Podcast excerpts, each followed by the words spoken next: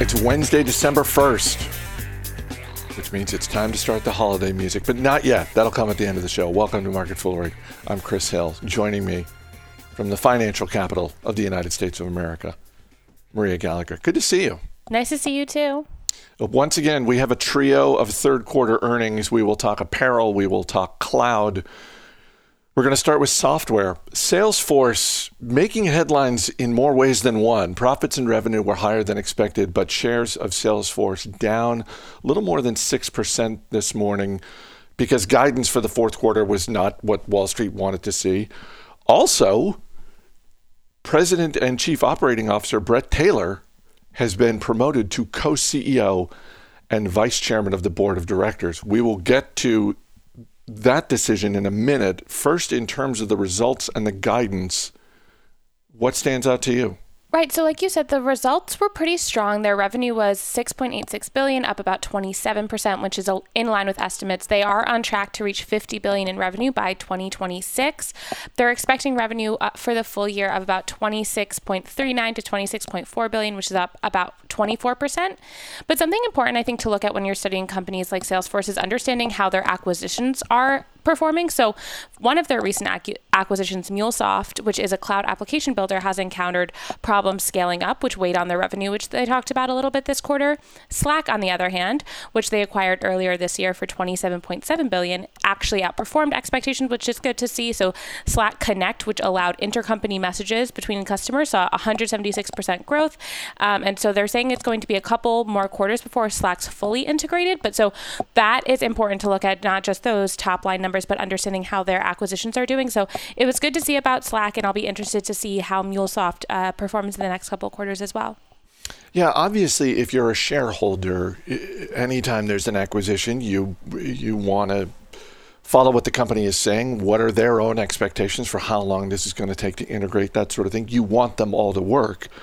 My hunch is if you're a Salesforce shareholder and you were going to be told one of these is working out better than the other, you'd be happy that the answer was it's Slack that's working, because that was, even for a company the size of Salesforce, that was a big acquisition they made. And there were people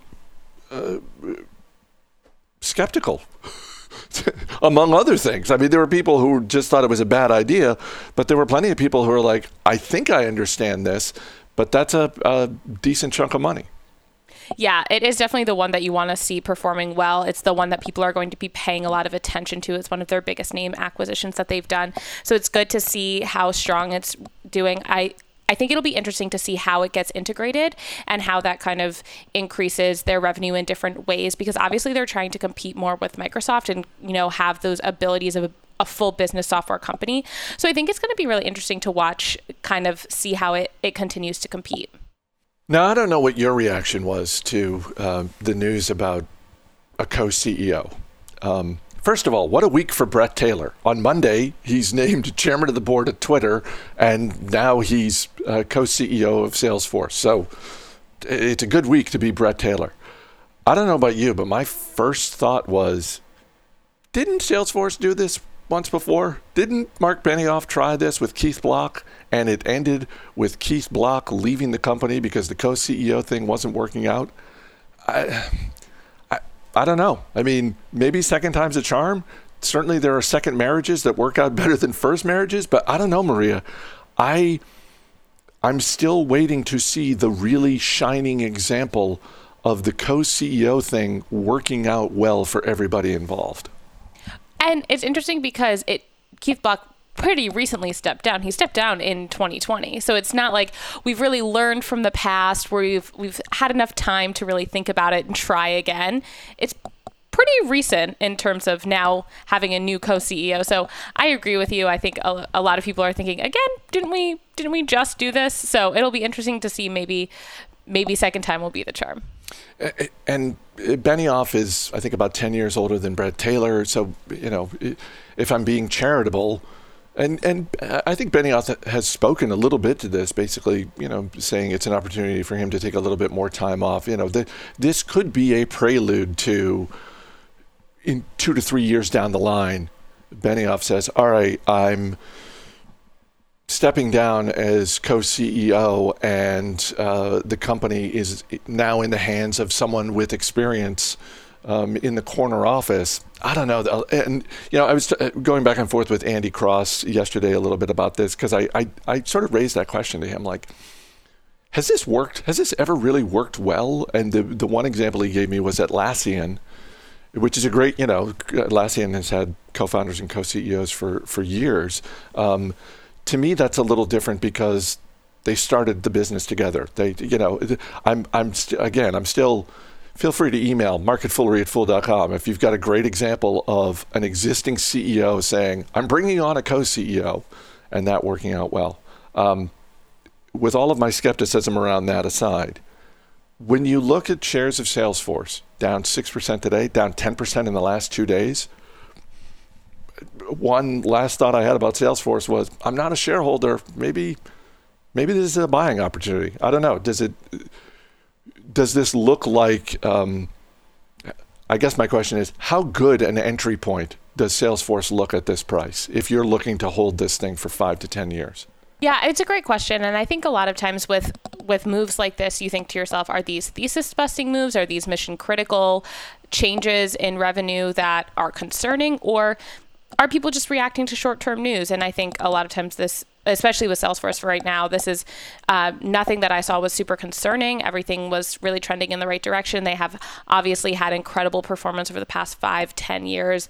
Mark Benioff has proven time and again to be a really good CEO. So, I mean, I think if you liked it a couple days ago, you should like it now. I think a lot of people like it, including myself. I also am not a shareholder, but a lot of times a company like Salesforce is, if someone said to me, why aren't you a shareholder?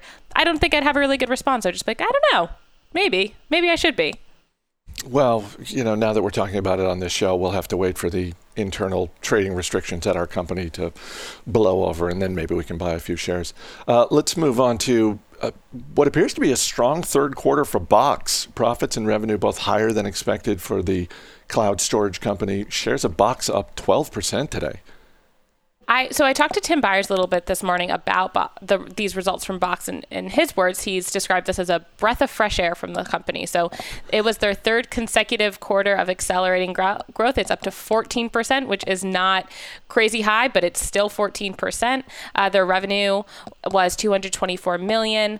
Their billings grew about 25%. They have a net retention rate of 109%, which is up from 103% a year ago. So those are all things trending in the right direction. They've had a bunch of new products. They're working on deeper integrations with Office, Salesforce, Slack, and Zoom. They've had momentum in their suites products. So they're really expanding their wins, and they're really excited about them. They're guiding for 15% revenue growth, which is for the next quarter, and 13% for the year, which is an acceleration from the growth of 11% last year. So I think that Tim described it well. It's just a breath of fresh air. It's not, you know, incredible, but it's better than it's been in the past, and it's trending in the right direction for Box. Yeah, he follows it more closely than I do, but I get his point. I mean, this is one of those companies that at various points in the last few years has seemingly had a lot of promise. It's still just a $4 billion company, even with the move up today. And it seems like it's in that category of businesses that, particularly for shareholders, when they see results like this, they look at it and they think, okay, we, you know, as you mentioned, third quarter in a row of accelerating growth. I'm sure shareholders are like, great, let's get a couple more. Let's get on a little bit of a hot streak going here, because this is.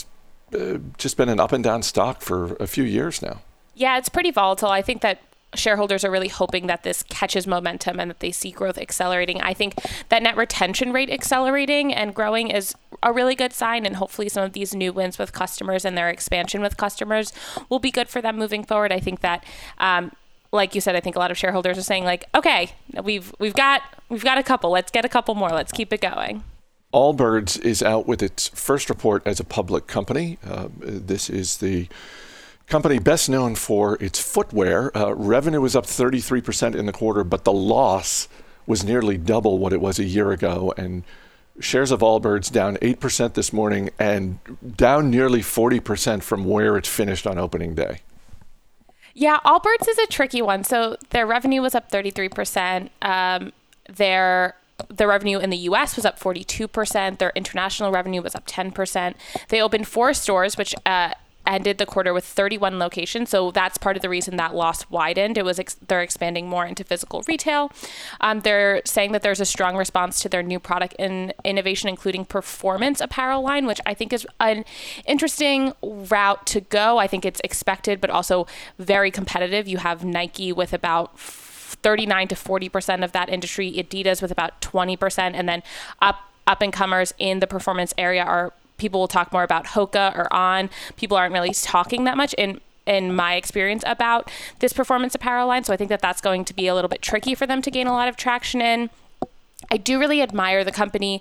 They have this uniqueness surrounding their brand and their integration of ESG with Inception, which I think helps it stand out. But I think that really helps it stand out in terms of leisure wear. So I do think that it'll be interesting to see how successful they are in that growth, because they need that growth in different areas to keep accelerating.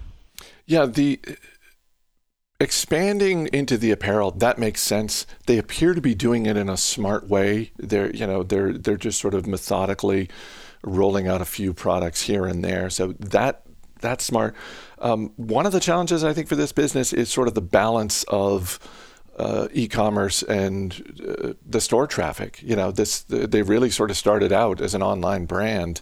There's a way to do that well, and fortunately they're not going, in the same way they're being methodical in how they roll out their apparel, they're being methodical in how they roll out their stores. Four stores is not a lot to roll out at any one period of time. I love their products. These are the most comfortable shoes I've ever owned in my life. I've bought several pair of Allbirds. I love them. But I've made that mistake before as an investor, in particularly in this space with Under Armour, with saying, okay, to my way of thinking, the toughest thing to get right is the product and having a product that truly stands out. And the mistake I made with Under Armour was, well, they got the toughest thing right. I'm sure they can figure out the rest. And that really hasn't worked out for me as a shareholder. So I'm not going to make that mistake with Allbirds, even though I love the product itself, and they're a new public company. You mentioned the ESG. This, as you said, this is a big part of their brand. They, I think the phrase ESG appears in their S1 filing nearly 100 times, which leads me to this. The fact that they make good products, they've really leaned into ESG. Those things combine to make me think, this is not a big company, and I could see someone making an offer to buy them in the next 2 to 3 years before they really get their feet under them, no pun intended, as a public company. I don't know.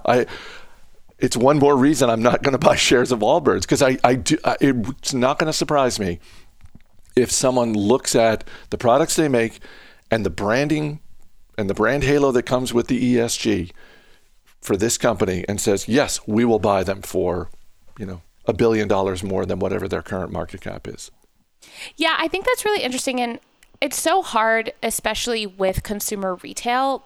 I think investors and consumers are so fickle in their attention. So the hot shoes, I think Rothy's a couple of years ago were the shoes everybody had. And then I feel like kind of Allbirds has stolen a little bit of their thunder in terms of that sustainable angle of your getting recycled shoes or shoes made from better material. So I do think that that's hard, but I agree. I think that they would be a really interesting acquisition target for some bigger companies that are trying to maybe rebrand, try and talk about leaning more into that sustainability, which a lot of these brands are doing. I think that especially if they're expanding into their physical retail, when you integrate ESG and sustainability with your core mission, people are going to be a lot more critical of it. And so expanding into physical retail, that's going to be an interesting thing to see how that impacts their overall environmental footprint, right? And so what are those kinds of costs and benefits that they're doing, and how transparent are they with them? I will give them credit that if you go onto their website, they have a sustainability section right on their branding website. It's really comprehensive. It's really interesting. I think it's backed by a lot of data, which I think is one of my favorite things to see. You see sometimes a lot of times with these brands, they have a lot of buzz terms, but not a lot of specific data about their company. And I really think Allbirds deserves a lot of credit for how transparent they've been thus far. And so I'll be interested to see how they grow, or I wouldn't be surprised either if they become an acquisition target, because I think they have the brand loyalty. They have the goods that people like. And so they are before they're off to the races, pun intended. I think that might be something we see. So before we wrap up, as I mentioned, it's December 1st. And if you're relatively new to this show, what we have done starting in 2015, and by we, I mean me and Dan Boyd, the man behind the glass. And by me and Dan Boyd, I mean it's mostly Dan Boyd, because his knowledge of music is vastly superior to mine. We've had a mission in the month of December to celebrate holiday music that never makes it to the radio. All these hundreds of radio stations flip to the holiday format, and they just keep playing the same songs, and they're fine. But there are so many other great songs out there that we want to celebrate. So that's what we do in the month of December. Also want to wish happy birthday today to Mike Gee, one of our listeners. I believe he's in Sweden. And the reason I believe that is he sent me a holiday song that's in Swedish. I don't know if we're going to get that on. We'll see. But thank you, Mike. Thank you for listening, and happy birthday. Happy birthday.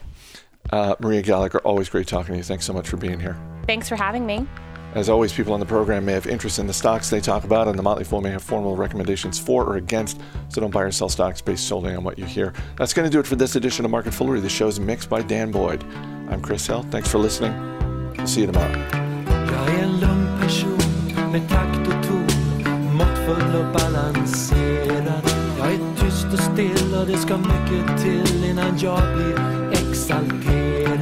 Men jag har en last som håller mig fast i ett järngrepp varje vinter.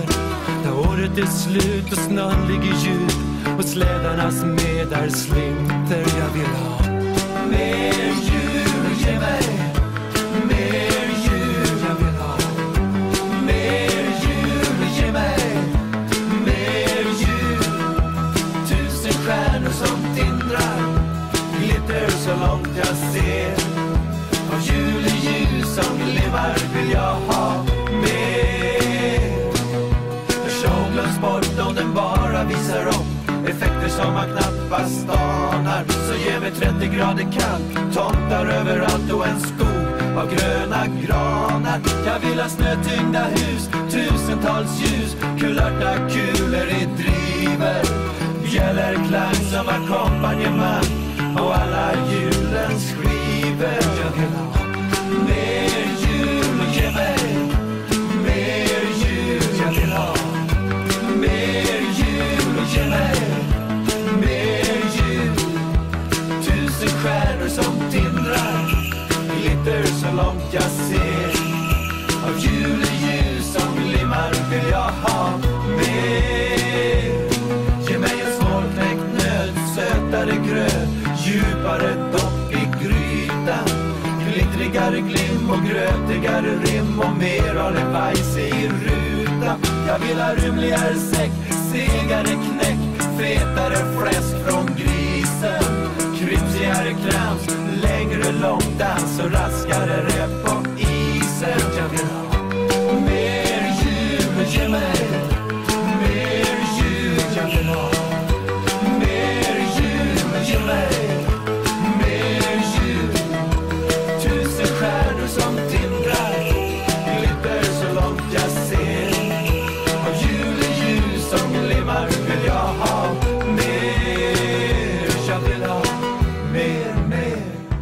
Mer, mer, mer, mer.